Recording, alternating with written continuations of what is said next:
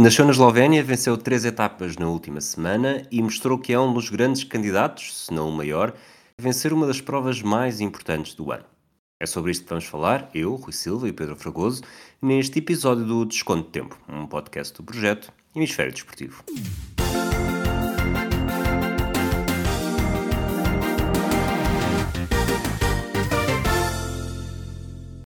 Olá, Fragoso. Olá, Rui. É sobre isto que vamos falar. É sobre o que tu quiseres. Nasceu na Eslovénia, faz-te lembrar alguém? Sim, acho que estou a ver mais ou menos quem é. Venceu três etapas na última semana, faz-te lembrar alguém? Uhum. É, é, é teu primo? mais É teu primo? É teu primo ou é meu? vencer uma das provas mais importantes do ano? Uhum. Queres Não sei, é- Quem primeiro? Não sei. eh, primas? Pode ser. Portanto, obviamente também vamos chegar a falar com o teu, sobre o teu eh, ídolo, mas por agora, a Primoz Roglic venceu o Tirreno Adriático, foi primeiro classificado na, na classificação que importa, venceu a classificação dos pontos, venceu a classificação da montanha, venceu três das últimas quatro etapas, três etapas consecutivas, e provou que, pelo menos de todos os ciclistas que estiveram no terreno Adriático e que vão ao Giro, que é o candidato mais forte. Sim, claro que podemos olhar para isto com, com, com, com vários olhos, digamos assim, porque Primos Roglic esteve bastante bem, mas não esteve a apogachar, como falaremos daqui a pouco, eh, até porque estas duas provas são provas eh, importantes e decorreram praticamente em simultâneo eh, e, eh, e há sempre a ponto de comparação, mas olhando para Primos Roglic, uh, Primos Roglic teve 18 segundos sobre o João Almeida que foi segundo classificado, mas conseguiu 30 segundos de bonificação um, em virtude das etapas, ou seja, eh, ele de facto mostrou-se muito forte na- nos, nos sprints finais, mesmo a subir, onde conseguiu ser eh, bater, a, bater a concorrência e faz aí, toda, faz aí bastante diferença nesta classificação final. Obviamente que, mesmo assim, revela estar com o objetivo, eh, o seu primeiro objetivo da época, eh, nesta fase da nesta fase de 2023, que é participar no Giro de Itália.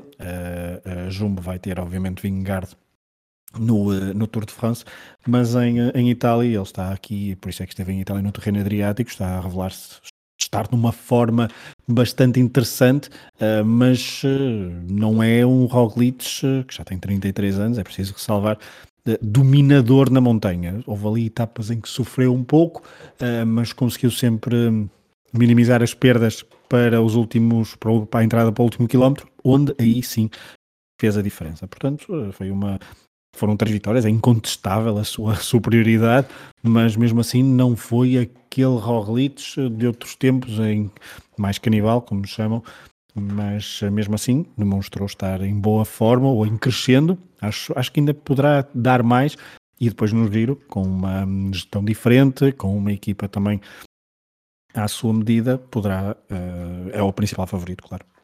Eu percebo o que estás a dizer, mas houve três etapas que eram disputadas entre favoritos à geral. Estamos a excluir o, o contrarrelógio. E o Roglic ganhou os três, portanto, os 30 segundos de bonificação, e, e isto aqui não é um ataque, mas ao contrário do que Pogachar fez no, no hum, Paris-Nice, Uhum. os 30 segundos são mesmo de vencer três etapas. E esses 30 segundos, da mesma forma que os 4 segundos que o João Almeida bonificou, foram 4 segundos de um terceiro lugar. Eu acho que aqui o Roglic venceu, obviamente, hum, se excluísse, se não houvesse bonificações, não tinha, não tinha vencido. Eh, ficava a 8 segundos do João Almeida, mas pareceu-me que, que a vitória dele nunca esteve em causa. Obviamente não foi aquele domínio absoluto, mas eu acho que se ele sentisse qualquer necessidade de atacar, se lhe dissessem assim, olha, tu só ganhas o, o terreno Adriático se ganhares com 2 minutos de vantagem sobre o segundo classificado. Eu acho que era possível chegar lá, porque a verdade é que sempre que era preciso, sempre que havia ali um mesmo um contra-ataque de um adversário, eh, ninguém o batia. Quase faz lembrar um pouco aquelas, aquelas edições do que o Lance Armstrong vencia, mas estava tão em controle, e obviamente aqui não estamos a ignorar o que, o que lhe dava também um impulso, mas ele sabia que não ia falhar em nenhuma etapa e, portanto, não precisava de estabelecer essa diferença grande. Eu acho que foi aqui o, foi quase uma gestão do, da mesma forma que um avô, quando está a jogar com o neto, uh, deixa-lhe ganhar, ou então se ganha, ganha por pouco, para o neto também não ir para casa a chorar. E acho que aqui o Roglic foi, pelo menos pareceu-me em todas as etapas que vi, que era de facto o mais forte e, e bastante acima, apesar do, do tempo não o comprovar, e bastante acima de qualquer outro destes ciclistas uh, já olhar para o giro. Sim, eu acho que na alta montanha, eh, ou em etapas de montanha mais, uh, mais acentuadas, o único que fez assim mais moça em determinadas etapas até foi uh, o Henrique Mas, um, ehm, mas sem, ou, quando fez mais moça em curtos períodos, ou seja, não, em, não de forma constante e de forma mais prolongada no, no tempo para para poder ter uh, superar, por exemplo, um sexto lugar, que foi o lugar do, do ciclista da, da Movistar. Uh, o Theo Geoganaert uh, e o Lennart Kamnen são ciclistas também diferentes, mas o Geoganaert acabou a 23 segundos, também teve 10 segundos de bonificação, de bonificações ao longo do, ao longo do, do, do terreno adriático e é um dos ciclistas que vai estar no Giro de Itália um, onde eh, estará o Remco Evenepoel. E aí sim será a grande, à partida será o grande adversário que, de, de Primor Roglic, uh, o belga que venceu a Vuelta o ano passado. E Primor Roglic aí terá um outro desafio que talvez não tenha tido neste terreno adriático, por isso eh, eu concordo também exatamente com o que tu disseste, eu só estava a tentar ressalvar que não foi uma exibição se calhar nós estamos a falar disto porque se fosse noutra semana em que não havia para início e que não havia o Pogachar a fazer aquilo que fez, se calhar nem, nem, nem comentaríamos isto, mas Primor Roglic controlou, sim, controlou bem todas as, uh, todas as etapas, sofreu numa ou outra durante alguns quilómetros, mas conseguiu sempre depois na ponta final fazer a diferença e uh, atacar uh, nos últimos metros para vencer ao sprint três etapas. João Almeida, o que é que pareceu? Eu vou, vou- digo já o único detalhe que para mim foi. Não foi importante, não, não que seja ou deixe de ser importante, mas que me deixou mais curioso. Foi numa descida tê-lo visto a, a ir para a frente. Isto nós reparámos, sobretudo na última, no último giro, eh, que ele tinha muitas dificuldades na descida, em que perdia distâncias ou não os conseguia encurtar nesse, por não ser tão bom tecnicamente a descer. Não sei se terá sido uma das coisas que, que ele trabalhou ou que quer melhorar para este ano, para de facto uh, ele vai ao giro, não tem a capacidade de explosão nem do Roglic nem do Evenepoel, portanto todos os pequenos pormenores farão a diferença, porque parece que ainda não é agora, uh, e provavelmente não será nunca, que ele terá aquela capacidade de explosão de numa subida em alta montanha uh, conseguir deixar os adversários para trás. Sim, concordo. Há, eu acho que há dois momentos na, nesta. Dois momentos à semelhança desse que estás a falar, e um, desse, e um deles é esse, a descida. O contrarrelógio, onde ele também, logo inicial, fez um bom tempo, uh, dissipando algumas dúvidas que havia em torno dele, principalmente, por exemplo, depois do contrarrelógio que fez na volta ao Algarve, onde correu manifestamente mal. Um, aqui o ciclista da, da Emirates esteve bastante bem no contrarrelógio em praticamente todas as etapas. Falta-lhe, obviamente, essa explosão. Acho que não é. Uh, e falta também, se calhar, um bocadinho melhor colocação em algumas, em algumas etapas. Um, em determinadas fases das subidas, mas eu acho que ele está em evolução, está, está em crescimento não só na temporada, mas também na, na fase da carreira, tem muito por onde evoluir nas duas vertentes, quer nesta temporada com vista ao giro já, já no mês de maio e na carreira com uma evolução, se calhar para, o, para um ciclista ver se consegue ser mais explosivo ou pelo menos mais constante. Em determinadas fases do ele constante é mas uh, em que consiga ser mais completo era, era, essa a palavra que eu queria que eu queria usar. Mas João Almeida esteve bastante bem agora acho que não é o objetivo dele não, obviamente que ele se calhar pode pensar em ganhar o, o, o giro mas uh, acho que partida será um pouco irrealista pensar nessa possibilidade. Poderá ter uh, legítimas aspirações, uh, se tudo correr normalmente, em lutar pelo pódio. É claro que depois uh, haverá sempre contratempos, ou para ele ou para outros um, companheiros de profissão. E se ele continuar nesta forma, o giro está aí falta um mês e meio, mais coisa menos coisa, e um, esta forma será importante para manter ou até evoluir um bocadinho. Uh, veremos esta planificação da época da, da Emirates e do João Almeida se revela acertada. Ele que na Emirates vai ter um, uh, o Jay Vine, que foi uma das surpresas do, do ano passado, o Diego Lissi, o David Formolo, uh, pelo menos estes estarão na, ao seu lado e será obviamente interessante ver como é que a Emirates ataca o giro e como é que o João Almeida uh, também ataca esta prova, sua, sua prova fetiche nos últimos anos, que nos tem prendido com as suas exibições e acho que a forma que revela que revelou neste terreno Adriático com um segundo lugar, um, um talvez uma das suas grandes exibições desde que está na, na, no ciclismo profissional sénior, revela que podemos ter, eh, podemos pelo menos estar esperançosos em ter um mês de maio bastante interessante para, para no apoio, no que toca ao apoio ao ciclista português. Não sei se concordas comigo, um, para considerarmos um giro positivo top 6, um excelente resultado de pódio ou mesmo expectativa, expectativa alta, alta, mas não demasiado alta. Ou seja, eh, um top, um top 5, eu, eu diria um top 5 positivo. O top 6, não sei porquê. Acho que gosto mais do 5 do que do 6. Um, mas, uh, mas sim, mas percebo a ideia. E acho que o pódio seria um resultado excepcional. Ok, concordamos. Vamos passar para, para a França. Atravessamos a fronteira. Paris-Nice. Tadej Pogacar venceu com 53 segundos de vantagem sobre David Godou. 1 minuto e 39 sobre Jonas Vingegaard.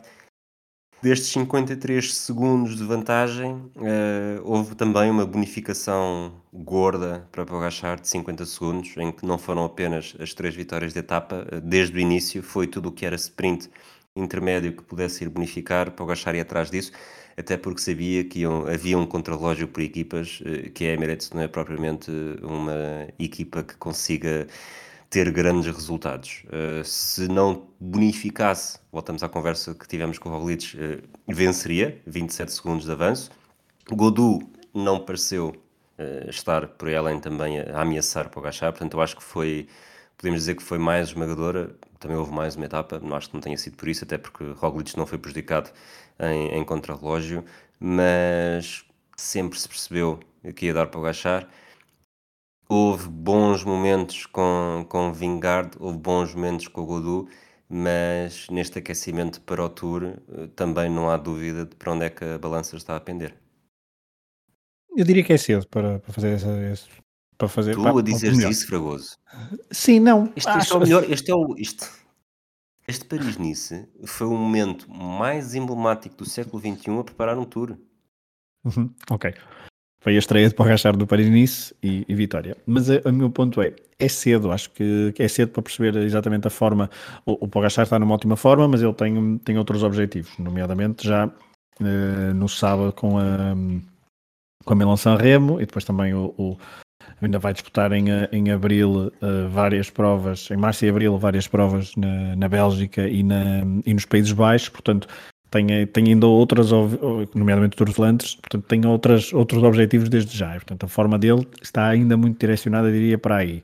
Um, o Vingard tem outro tipo de preparação e uh, mostrou, depois de uma longa ausência, uh, da, tal ausência que vem praticamente desde ele esteve aqui, por exemplo, em Espanha no Gran Caminho, mas também já não competia desde, há muito tempo, desde a vitória em França em 2022, e revelou estar, pelo menos, em boa forma. O David Godou foi uma das surpresas, o ciclista da, da Grupo AMA Francesa de Jeux, esteve eh, bastante ofensivo e só não conseguiu foi lidar com, com Pogachar, mas mesmo assim, às vezes colocou em sentido o ciclista esloveno. Uh, foi um aperitivo para o Tour, mas uh, é um aperitivo mesmo muito, muito, muito. Uh, é, estamos, é muito cedo ainda, diria, para, para pensar nisso uma migalhinha, assim, foi assim um, um aperitivo mesmo daqueles, um canapé só, foi mesmo só um canapé. Não, foi, não, não teve direito a mais nada. E, portanto, um, foi uma, uma exibição incrível. Tu falaste do contrarrelógio. Esse contrarrelógio foi uma, uma espécie de novidade no, no, no circuito profissional de, de, ciclismo, porque foi um contrarrelógio por equipas, mas com regras relativamente diferentes, porque contava apenas o, o resultado do primeiro a cortar a linha, a, a linha de meta uh, e não como habitualmente uma série de, de, ciclistas, ou seja, os normais que estamos habituados, eles tinham de terminar praticamente compactos, a equipa compacta, portanto, até vimos Pogachar a sprintar no, no final, gerou, gerou controvérsia no sentido de, de se, se, acha que é um formato uh, a ter em conta para as próximas provas importantes do ciclismo, uh, do ciclismo mundial ou não. Eu não fiquei totalmente convencido, mas isso poderá dar depois para, para outros episódios. Mas a verdade é que a estratégia de Pogachar estava delineada desde o início, ir às metas volantes, como se diz em Portugal, buscar todos os pontos, os, os, os segundos possíveis, porque sabia que ia perder vários segundos no contrarrelógio por equipas, onde a Grupama de David Godou também conseguiu um ótimo resultado, a Jumbo Visma de Jonas Vingar também, e portanto foi ali um contrabalanço. Agora na montanha, Pogachar Uh, sempre que metia, seja mais ao sprint como o Roglic no terreno Adriático, seja um pouco mais afastado da linha de meta, pode uh, ou se era, se era atacado, contra-atacava muito bem, mas a maior parte das vezes atacou ele e deixou para trás os seus principais adversários. Uh, veremos o que é que Pogacar consegue fazer nos monumentos, dos próximos monumentos, nomeadamente a Milan-San e a Volta a Flandres. Diz uma coisa, em que momento é que os resultados de Pogacar te quebraram? Foi com Vingar? É que antigamente eras tão otimista e tão exagerado e agora tornaste num, num moderado É a idade. É a idade. Que ideia é que tu tens? Nem sequer tens idade para ser meu filho. não tenho, não. Mas, não, não, também estava aqui a adotar uma postura mais séria, porque eu quando desligar isto vou vestir a minha camisola da Eslovénia. Não, estou a brincar. Uh, não, acho que é um ciclista incrível, é um ciclista Estás que a brincar porque já tens vestido, é porque eu estou aqui, nós, exato, nós só partilhamos o áudio, mas nós estamos a ver e tens uhum. aí essa, essa camisola de, do Mundial 2010? não, é de 2002. Não, estou a brincar. Uh, foi em 2002 que a Eslovénia foi, acho. Almas lado. Exato, exato. Uh, não, agora voltando a Pogachar. Pogachar é incrível, eh, é super entusiasmante ver uma prova quando ele está, porque de facto ataca, dá emoção. Uh, e, e, foi importante também ter perdido em 2022 contra Jonas Vingard, primeiro para não ser uma monotonia de, de, vitórias suas, e para ele, veremos qual é a aprendizagem, uh, porque esta preparação da época, há quem diga que ele está a gastar muita energia neste, neste início da época, mas, eh, não sei, os resultados depois o dirão. O objetivo dele é ganhar a volta à França, mas eu acho que ele também gosta destes objetivos de vencer estas provas, de vencer estas uh, competições que são secundárias aos olhos uh, mais comuns de quem, de quem vê ciclismo, mas que começam a ter muita importância, uh, até pelas características de vários ciclistas que vão aparecendo. Diz-me uma coisa, nós lançámos o desafio no Twitter para te fazer perguntas sobre, sobre ciclismo foi muito à base no palpites Pro Tour, também perspectivar um bocadinho a volta à Catalunha já a pensar no giro. Eu acho que a pensar no giro já falámos um pouco do que é que achamos que, que João Almeida pode fazer e o que será o duelo uh, Evan Paul Roglic. Eu, sinceramente, tendo para o lado de Roglic, não me lembro se chegaste a dizer qual é que seria o teu. No Tour, apesar de tudo, eu acho que vai dar para baixar. E depois há uma pergunta que nos fazem também se esta geração de ciclismo que está, que está a haver agora, uh, e esta geração vai desde os mais jovens até àqueles que ainda estão, mas de, temos esta bicefalia para o Gachar Vingard, se quisermos mesmo, o passagem de testemunho, que não foi bem um testemunho passado de Roglic para o Pogachar, mas também todos os que vêm de, de outros caminhos do ciclismo, como Pitcock, Van Aert, Van der Poel, uh, e perguntam-nos se encontramos paralelo com outros tempos. Eu vou ser muito sincero e humilde e dizer que não tenho capacidade para estar a comparar com, com outros tempos, porque não, não sou especialista e acho, no menos não nos vou estar a insultar, se disser que tu também não és. Mas a verdade, e acho que em relação ao Van Aert, já, já falei muitas vezes disso, é, é um prazer estar a ver ciclistas que, que saltam das suas dimensões habituais.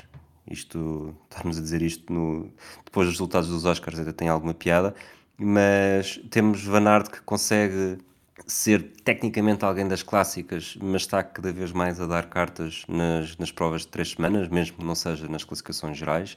Uh, achar que também, noutros tempos, alguém que vencia dois tours uh, seria alguém que só pensava no tour durante a temporada, mas pode achar que está a quebrar esse, essa muralha e é uma ameaça para os monumentos. Uh, Pitcock também este ano venceu a Strada Bianca já e também vem lá está daquele de outro tipo de bicicletas, de outro tipo de terrenos. Uh, portanto, não sei se é a melhor de todas, não sei se mesmo não seja melhor se tem paralelo com outras, mas de facto é uma excelente altura para estar a ver ciclismo. Concordo, e também, obviamente, eh, estando muito longe, mesmo muito longe de ser especialista, uh, acho que há um. Acho que mesmo não, é difícil estar sempre a fazer essas comparações de, de gerações. acho que estamos a viver um momento com essa versatilidade dos, dos ciclistas e também a, a, versatilidade da informação que nos, que nos é dada, porque um, se por um lado sempre nos últimos 10, 20 anos era, real, era relativamente acessível ver uma Milão-São Remo, uma, um Paris-Nice ou, ou outras provas secundárias, ou menos secundárias ou mais secundárias, como quiserem, a verdade é que o facto de, de eu ia dizer pilotos, desculpem, os ciclistas um, participarem nelas. Exato, é verdade. Mas ciclistas como o Pogachar, como o Alaphilippe, como o Van Aert, como o Matthew Van Der Poel, que estou a dar foi apenas estes, mas são vários outros, que centram muitas atenções em várias provas, como tu estavas a dizer, ao longo da temporada, não só naquelas grandes, eh, nas três grandes voltas.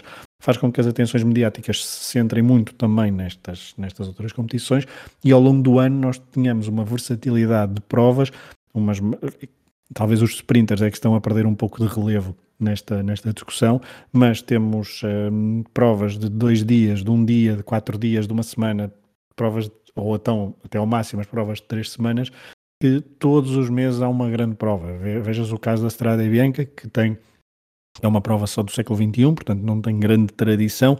Uh, se falarmos de tradição, ainda recuando bem, bem ao Equador do século passado, uh, a verdade é que ganha uma, uma notoriedade incrível, é espetacular visto da televisão, uh, tem lá grandes ciclistas e ao longo da temporada temos várias destas provas e, e isso faz com que os, uh, os adeptos, nós sintamos uma emoção muito grande, não só à espera do Tour, como se calhar aqui há uns anos nós estávamos aí, nunca mais chega julho para ver os ciclistas. Não, agora nós Estamos entusiasmados para ver a Estrada Bianca, depois o Paris-Nice, depois o Paris-Roubaix. Eu sei que eu sei que há muito quem gosta de ciclismo sempre viu, mas acho que está a alargar mais e temos um, mais notoriedade de vários ciclistas em diversas provas diferentes. E isso é bom e portanto esta geração talvez se quisermos arriscar um bocadinho o palpite, talvez seja uma geração cada vez mais e talvez a mais eclética, obviamente, com muitas ressalvas, porque haverá sempre, obviamente, uh, ciclistas, Eddy Merckx à cabeça,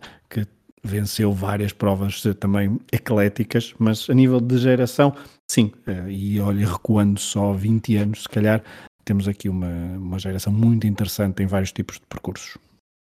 Muito bem, avançamos, deixamos as duas rodas furadas para trás.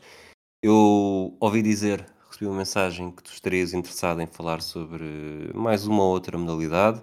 Será que é a Irlanda que está quase a vencer o Seis Nações, o apuramento de Portugal para o Europeu de Handball, meia maratona de hum, Lisboa, surf em Peniche, uh, Pichard Nelson Évora? Hum, Diz-me. Não, não, olha, eh, começaste bem, mas depois descambaste. Não, os outros não tenho, não tinha aqui grandes notas. É são mesmo, são mesmo notas rápidas é, sobre desportos que, hum, de uma maneira ou de outra, falaremos nos próximos próximas aqui à partida no, desconto de tempo e sim, começamos pelo, pelo rei, no torneio das cenas. Vamos tentar aqui quebrar, começar uma tradição. Deixa-me só fazer aqui uma pesquisa rápida no, no, no Google. Vamos tentar inaugurar, e isto vai ser um desafio para ti, mas não te preocupes, o, o 60 segundos a Fragoso. Achas que consegues fazer a tua análise em 60 segundos? Ok, vamos lá. Velocidade Furiosa, 3, mas, 2, mas, 1. Mas, mas espera, espera, espera. Mas, para dizer o que, eu, o que eu tinha para dizer, é isso? Isso. Ok, vamos, 60 vamos lá. segundos a Fragoso em 3, 2, 1, começou. No rugby, estávamos a falar do rugby, a maior derrota caseira da história da Inglaterra. Eh, no torneio das, Seis Nações, a França foi fazer algo que não conseguia há 18 anos, bater a Inglaterra em Twickenham, 10-53, um resultado pesadíssimo que deixou a França ainda a sonhar com o título, mas para isso precisará de vencer o país de Gales já no próximo sábado, no Estado de France, terá de ter ponto bónus e mesmo assim não depende de si, pois precisa que a Irlanda, que soma quatro vitórias em quatro jogos, está à procura do grande slam, seja derrotada em casa pelos ingleses. A jornada, a última jornada dos Seis Nações 2023 é já no próximo sábado, dia 18. Por falar em rugby, nota para a vitória do Sporting Clube Portugal, heptacampeão nacional feminino de rugby, bateu o Benfica por 15-12 na, na final do Jamor, o Benfica que tinha vencido todos os jogos até essa partida decisiva. Continuando nas modalidades coletivas em Portugal, mas indo para o pavilhão, em Pedroso, Maia realizou-se a final Final Four da Taça de Portugal Feminina de Basquetebol. Benfica e Quinta dos Lombos disputaram um jogo decisivo depois de terem vencido o Clube Propaganda Natação e o Galitos, respectivamente. Na final, Quinta dos Lombos roubou o trio Benfica, 53-51 para a turma de Carcavelos. Voleibol, houve final. Uh, de, em Viana do Castelo, final fora da Taça de Portugal, quer masculina, quer feminina. Nas mulheres, a vitória foi do Sporting, perante a JM Futebol Clube do Porto, uma final decidida na negra. A equipa do Sporting venceu o primeiro set, perdeu os dois seguintes, recuperou no quarto, 15-13 depois no quinto, na negra.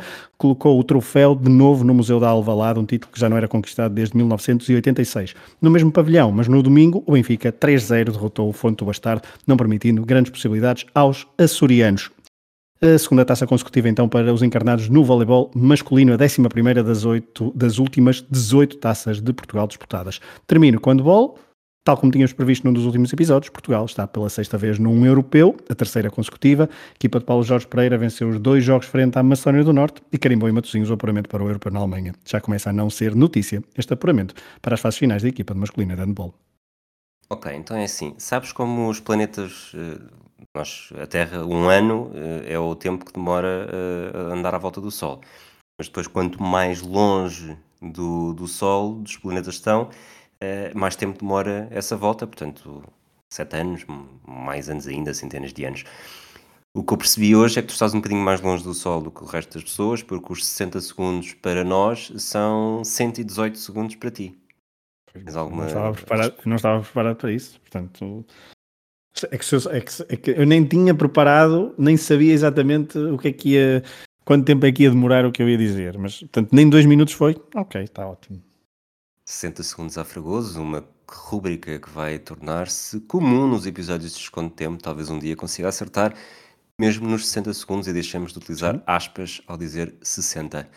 É, eu, para, então? eu, para a próxima, eu para a próxima falo, é que se eu soubesse tinha falado de três esportes só e não de cinco, mas por tudo bem.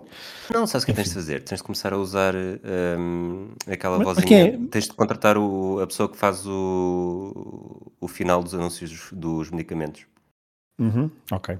Ou então, quem vai editar isto pode, pode dar um jeitinho, não é? E se fica tão mal. eu sei.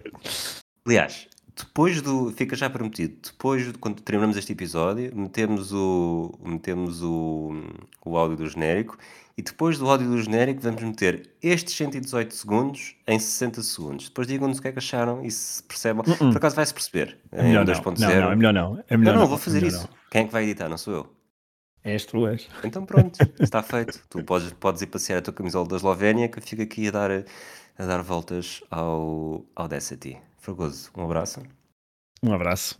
Um abraço a todos aqueles que nos ouvem a várias velocidades. Até à próxima.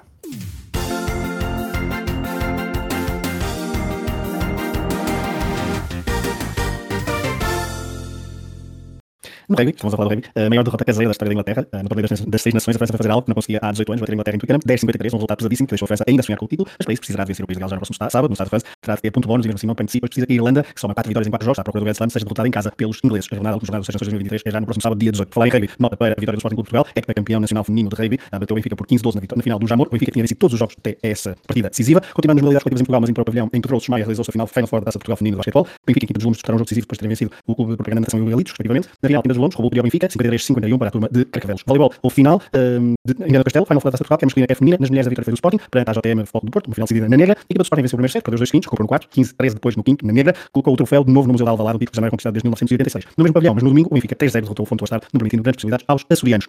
A segunda taça consecutiva então para os encarnados no voleibol masculino, a 11 das, 8, das últimas 18 taças de Portugal disputadas. Termino com o voleibol, tal como tínhamos previsto nos últimos episódios, Portugal está pela sexta vez num europeu, a terceira consecutiva, e para Paulo Jorge Pereira venceu os dois jogos frente à Macedónia do Norte e carimbou em para o europeu na Alemanha. Já começa a não ser notícia este apuramento para as finais da equipa masculina de handball.